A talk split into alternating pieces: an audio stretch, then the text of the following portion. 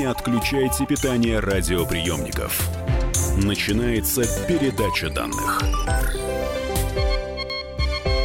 Здравствуйте, друзья. У микрофона Мария Баченина, и мы начинаем. Я эту тему давно лелеяла, холила, ну, потому что я ж мать семилетнего сына. Сейчас все поймете. В студии «Комсомольской правды» кандидат психологических наук, доцент кафедры педагогики и медицинской психологии Сеченовского университета, психолог Наталья Богачева. Наталья, здравствуйте, добро пожаловать. Здравствуйте. Мы сегодня э, пригласили вас, чтобы вы нас нас, слушатели, и мы к этому вопросу достаточно болезненно относимся, просветили по поводу компьютерно-игровой зависимости. Вы же понимаете, да, наверное, куда мы сейчас будем клонить и в какие рельсы звонить изо всех сил. Вот, а, наверное, первый вопрос э, будет, она существует? Э, первый вопрос уже достаточно сложный, потому что долгое время э, с одной стороны, про существование компьютерной игровой зависимости, равно как про существование интернет-зависимости многие говорили, но ее статус оставался достаточно неустановленным с точки зрения медицины и с точки зрения клинической психологии. А, дело в том, что в контексте каких-то заболеваний все более-менее ориентируются на признанные классификации болезней, их таких популярных существует две. Это МКБ, который выпускает Всемирная организация здравоохранения, и DSM — это руководство по психиатрическим заболеваниям. Это выпускаемое... списки, да, вот этих да. эталонных, да. на что надо ориентироваться? Да. Все, так. А, вот в эти списки периодически обновляются, причем довольно медленно.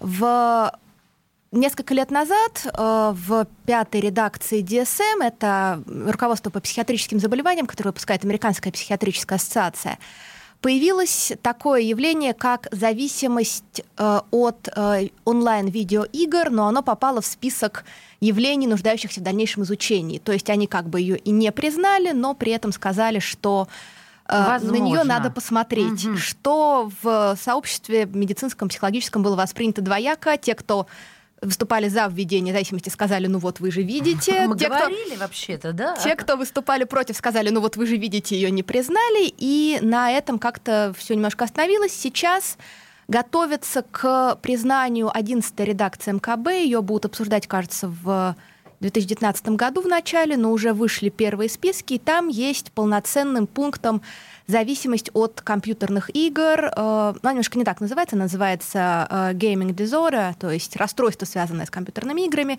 Туда попали и онлайн компьютерные игры, и офлайн компьютерные игры, и э, вот оно, видимо, будет признано. Там mm-hmm. есть уже критерии определения, но в чем здесь опять-таки проблема? До этого все говорили только про интернет-зависимость, которая не входит до сих пор ни в одну из классификаций которая э, не признается многими авторами, но при этом для нее есть опросники, есть э, способы ее померить. А компьютерная игровая зависимость вроде как почти признана, но способов ее померить, таких более-менее популярных практически ну, нет. Ну, дайте угадаю. А, в, с интернетом все просто. Вы пользуетесь или нет? А, и а, как вы себя чувствуете, если забыли смартфон, допустим. А с компьютерами нужно же по половому признаку, по возрастному, по количественному, да? И то есть и долго-долго-долго это нужно мерить, чтобы поиметь хоть какие-то результаты этого исследования. Или вы не об этом? Я не об этом, я о том, что э, есть э, определенный набор критериев. Критерии для поведенческих зависимостей, то есть для зависимости, которые связаны не с какой-то э, химической э, реакцией, не с каким-то воздействием вроде как алкоголя или наркотиков. Да, или да, сладкое. С ними все более-менее uh понятно. Есть химический агент, есть реакция организма. Э, и есть нехимические зависимости, которые э, как бы связаны с какой-то формой поведения. И вот к ним относят и интернет-зависимость, игровую зависимость, можно к ним отнести, в общем-то, и трудоголизм, и все что Ой, угодно. Я про это еще спрошу. А давайте тогда э, ко второму вопросу. А какие, на ваш взгляд, э, точнее, ну вот э, по вашему мнению, как специалиста, главные и самые распространенные эффекты, которые связывают с компьютерными играми? Это не только мой взгляд, это на самом деле взгляд, э, если мы про зависимость говорим. Да, да, да. Э, это взгляд огромного количества психологов, среди которых, наверное, стоит упомянуть Марка Гриффитса, который является одним из основоположников э, представлений, собственно, об интернет-зависимости. Это, с одной стороны, и да, есть, собственно, критерий МКБ-11, который уже введены, о чем вообще речь. Это, во-первых, эм, трудности с контролем, собственно, поведения, связанного с игрой. То есть вот в МКБ это звучит как трудности с контролем за началом игры, трудности с контролем за э, продолжением игры. То есть человек э, начинает не может остановиться, человек очень сильно вовлекается в игру, его сложно отвлечь, э, он злится, когда его отвлекают. Потом это трудности, которые наступают в его реальной жизни, и при этом он все равно продолжает играть. То есть, э, опять-таки, такой критерий из МКБ – продолжение или усиление игрового поведения в случае, если наступают негативные последствия в реальной жизни. Его все ругают, у него проблемы на работе, его выгнали с работы, от него ушла девушка, например, он все равно Это вот самый главный эффект, который оказывает игры. игра Это на людей. то, на основании чего мы можем говорить, что у человека есть проблемы с этой Зависимость. Игрой. Давайте еще раз напомним, что такое МКБ, а то вдруг... МКБ – международная классификация болезней, вот. это перечень, принимаемый ВОЗ. Да. А правда ли, что жестокие игры на самом деле стимулируют жестокость? Очень Мы же больше всего вопрос. боимся. Вот я вчера, а, когда готовилась к интервью, Скажу вам прямо, я взяла и со своего смартфона удалила все стрелялки из, зомба... из, из зомбари, как называет их мой семилетний сын, и сказала, что так постановило государство. Потому что им нужно вырастить нормальное поколение. Оставила им, ну, на мой взгляд, безобидные гонки. Хотя они не такие уж и безобидные. Там тоже зависимость. Но, тем не менее, жестокие игры тоже хорошая очень тема для обсуждения. На самом деле уже почти 30 лет ей занимаются психологи.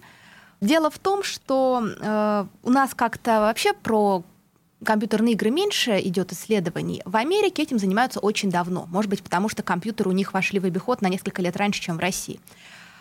И э, с одной стороны у нас есть, э, ну, у нас у них есть резолюция Американской психологической ассоциации, которая впервые вышла, по-моему, в 2005 году, в 2015, по-моему, они ее повторили, э, о том, что игра в агрессивные компьютерные игры может приводить к появлению агрессивных мыслей, чувств, э, агрессивного поведения, снижению эмпатии, альтруизма у детей, подростков, молодых взрослых. И она основывается на вполне конкретных работах, вполне конкретной э, психологической школы, вполне конкретных ученых. Это, в частности, Крейг Андерсон, и там еще у него есть ряд соавторов. Угу. С другой стороны, э, есть целый ряд авторов, которые критикуют э, вот эти вот исследования, и когда дело доходит до каких-то глобальных отчетов по каким-то рискам, связанными с, в частности, подростковым насилием, все не так гладко. Я, например, вот сегодня буквально перепроверяла. Есть отчет 2004 года американской секретной службы, посвященный вот этим вот школьным стрельбам. Да.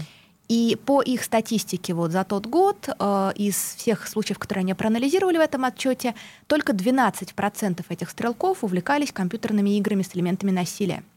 Э, больше даже тех, кто увлекался, например, книгами, которые содержали какие-то описания жестокости и насилия что во многом может быть связано просто даже с уровнем жизни этих семей, этих детей, потому что как бы... Низкий уровень вы имеете в виду? Ну, в принципе, компьютерные, компьютеры и игровые приставки есть, по-моему, в 67% американских семей. И если в семье такая приставка есть, то, как правило, в нее играет по меньшей мере один член семьи достаточно регулярно. Это, так. опять-таки, различные статистические данные. А, дело в том, что все-таки а, большое количество реального насилия связано с ситуацией в семье, с тем, насколько а, ребенок подвержен влиянию насилия со стороны реального мира. А-а-а. И здесь есть, то есть опять-таки, мы не можем игнорировать резолюцию Американской психологической ассоциации. Наверное, они понимают, что они пишут. Но когда эта резолюция была выпущена, то порядка 213, по-моему, ученых из разных стран подписали открытое письмо, которое выступало против этой резолюции с э, позиции того, что исследования, которые положены в ее основу, они достаточно не то чтобы предвзято трактуют некоторые данные, они не совсем верны с методологической точки зрения. Друзья мои, мы вернемся в эфир. Я напомню, что в студии комсомолки кандидат психологических наук, доцент кафедры педагогики и медицинской психологии Сеченовского университета, психолог Наталья Богачева. Говорим о компьютерно-игровой зависимости. Не отключайте питание радиоприемников. Идет передача данных. Британские ученые доказали, главное вовремя. Утреннее шоу «Главное вовремя» с Михаилом Антоновым и Марией Бачининой слушайте по будням с 7 до 11 утра по московскому времени. Не отключайте питание радиоприемников. Начинается передача данных. Мария Баченина у микрофона, а в студии «Комсомольской правды» кандидат психологических наук, доцент кафедры педагогики и медицинской психологии Сеченовского университета, психолог Наталья Богачева рассказывает нам о том, существует ли компьютерно-игровая зависимость на самом деле и чего стоит бояться, если вы столкнетесь с ней лицом к лицу. Но остановились мы на том, что э, американцы, они выяснили, да, и заявили даже в своей резолюции, да, существует, а другая группа тех же американских ученых очень сильно засомневались, э, засомневались в методологии э, того, как изучали жестокость, проявление жестокости после жестоких компьютерных игр первая группа. Но, знаете, хочется вот о чем спросить. А на кого больше влияют? Выяснили? На мальчиков, девочек? девочек, юношей или девушек, женщин или мужчин? Тоже хороший вопрос, спасибо большое. Что касательно пола, то в целом э, агрессия и различные проявления, по крайней мере, прямого насилия, они тесно связаны с мужским полом, то есть э, у женщин, э, даже когда они проявляют агрессию, она обычно имеет другие формы, это не прямая агрессия, поэтому она менее разрушительна, менее нас беспокоит, когда речь заходит о каком-то реальном поведении опять-таки со ссылкой на все тех же американских ученых, они говорят о том, что агрессивность является естественным психологическим свойством э, подростков, мальчиков. И, собственно, вот именно в этом возрасте она начинает достаточно активно развиваться. Это связано с, с гормональным развитием. И с гендерным и с принадлежностью, конечно. Да. да. И с их точки зрения для, для детей в этом возрасте Агрессивные игры могут быть даже полезны в том плане, что это способ отреагирования вот этого агрессивного поведения на какой-то социально безопасный выход. И здесь, наверное, такое глобальное противостояние между разными психологическими школами. Потому что Крейг Андерсон, который говорит, что игры развивают агрессию, стоит на позиции, ну, можно сказать, необихевиоризма, на позиции того, что чем больше мы, во-первых, на позиции того, что мы учимся поведению у тех людей, за которыми мы наблюдаем, и в этом плане игры нам как бы показывают пример, как себя надо вести, чтобы получать за это бонусы. И если в игре нужно всех убивать, значит, наверное, это полезно и эффективно то э, Катнер и Олсен больше говорят о том, что, скажем так, есть определенные тенденции агрессивные, это в какой-то степени отсылка к Фрейду, э, которые нужно реализовывать. И, возможно, безопаснее их реализовывать в компьютерной игре или в каком-то виде угу. спорта, нежели они будут копиться, и человек пойдет и применит их каким-то другим реальным объектом. Подростки. А вот вы уже много раз говорили о молодежи, о подростках. А что, на взрослого мужчину 50 лет так не влияет, как на подростка? У взрослого мужчины 50 лет в большей степени развиты лобные доли мозга и, собственно, все функции, отвечающие за контроль поведения. То есть прежде чем что-то сделать, он э, имеет возможность себя остановить и проконтролировать свое поведение, если, конечно, у него не начались уже какие-то нейродегенеративные заболевания, что маловероятно. Хорошо. Это считается болезнью, компьютерная зависимость? Компьютерная зависимость э, ее в таких вот критических проявлениях, судя по тому, что мы видим в МКБ-11, будет считаться болезнью в ближайшие несколько лет. Но сами представители ВОЗ говорят о том, что процент людей, у которых реально есть игровая зависимость, это скорее всего, меньше 10% от всех тех, кто в целом играет в компьютерные игры. Это 8. мало. Это много, на это самом много, деле. Да? 10%? 10 а, то есть если мы принимаем такие критерии, то это будет примерно сопоставимо с количеством людей, например, в том же США, которые нуждаются в терапии алкоголизма или наркомании. Но, смотрите, а терапия алкоголизма — это тоже 10% разве не больше? Мне попадались вот такие данные, по-моему, 2010 год, в котором, собственно, проценты сравнивались. То есть 8 или 10 процентов всех играющих — это, нам кажется, ничтожно малый процент, учитывая, сколько их всего, но давайте понимать, что в России примерно 30 процентов всего населения России э, являются активными игроками в компьютерные игры. 10% от 30% населения — это ну, достаточно много. Слушайте, но почему компьютерные игры вызывают э, действительно опасения у мам, у пап, у родителей, в отличие от, например, зависимости от спорта, зависимости от работы?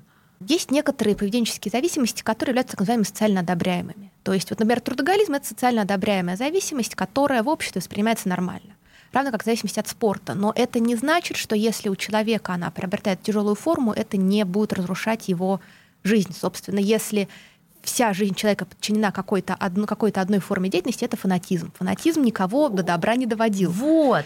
Но по поводу работы не трубят в медные трубы, опасно, мы теряем поколение. А ведь у нас вон сколько людей стресс испытывают постоянно из-за работы с утра до ночи. И это молодые люди. Видимо, компьютерные игры воспринимаются как что-то значительно более бесполезное, вот чем это... работа. А, вот она, вот соль. Вот я и хотела вас узнать, что я, как мамашка, предпочту, чтобы мой детеныш сидел и работал за уроками. Это же работа его, да, хождение в школу, выполнение домашнего задания. И если он будет зависим от этого, я буду потирать ладошки, что я справилась со своей мамской функцией. А если он будет сидеть и играть, то я буду считать себя плохим родителем. Мне кажется, я от себя пляшу, а не даже от его здоровья. Но иногда мне приходит какая мысль в голову. Киберспорт. Вдруг он будет поднимать миллионы на нем? Тренируйся, сын, обеспечишь родителей. Что вы думаете про киберспорт?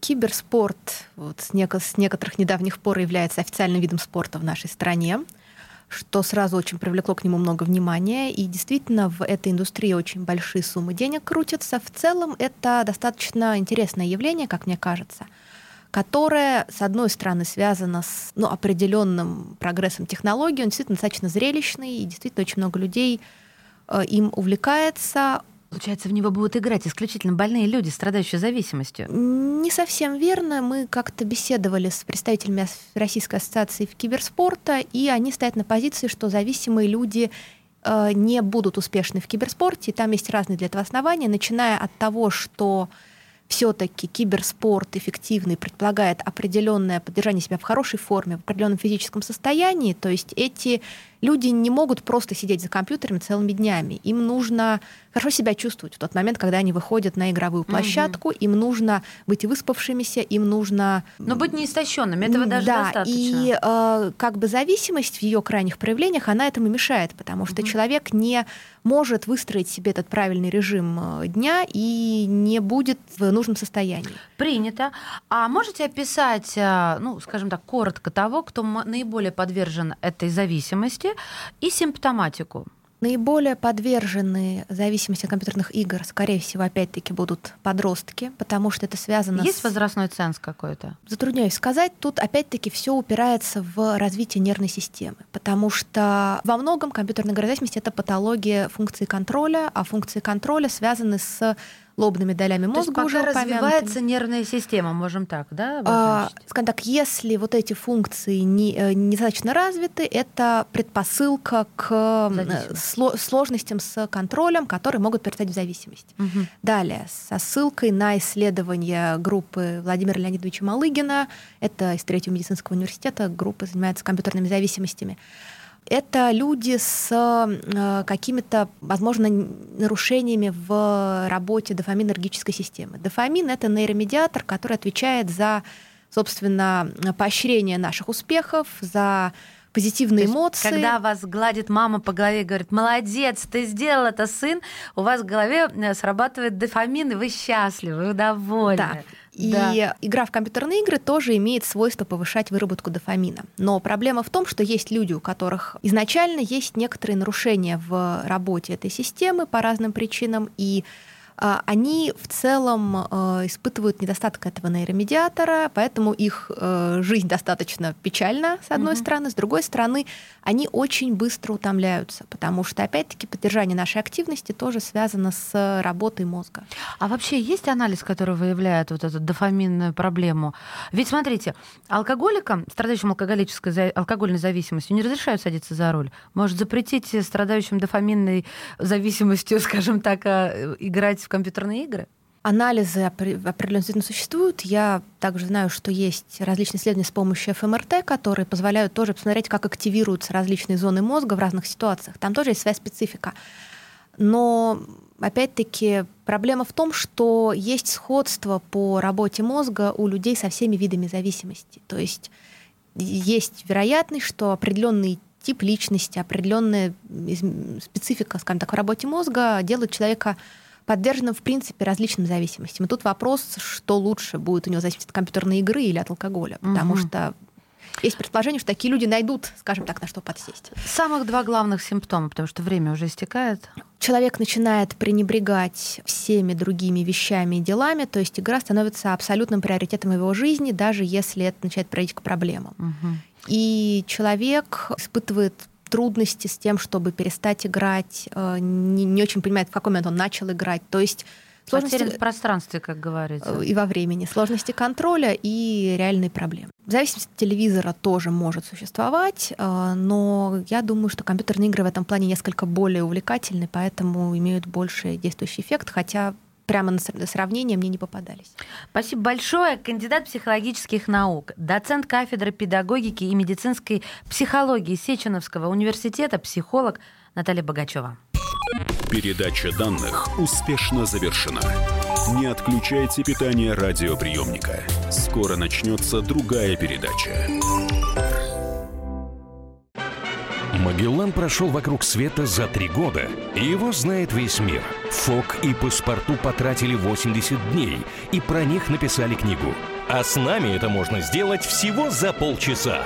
Знаменитые путешественники в прямом эфире расскажут, где побывали, что увидели и через что пришлось пройти, проехать, проплыть и пролететь. Совместный проект «Радио Комсомольская правда» и Русского географического общества «Клуб знаменитых путешественников». Отправление каждый четверг в 12.05 по Москве.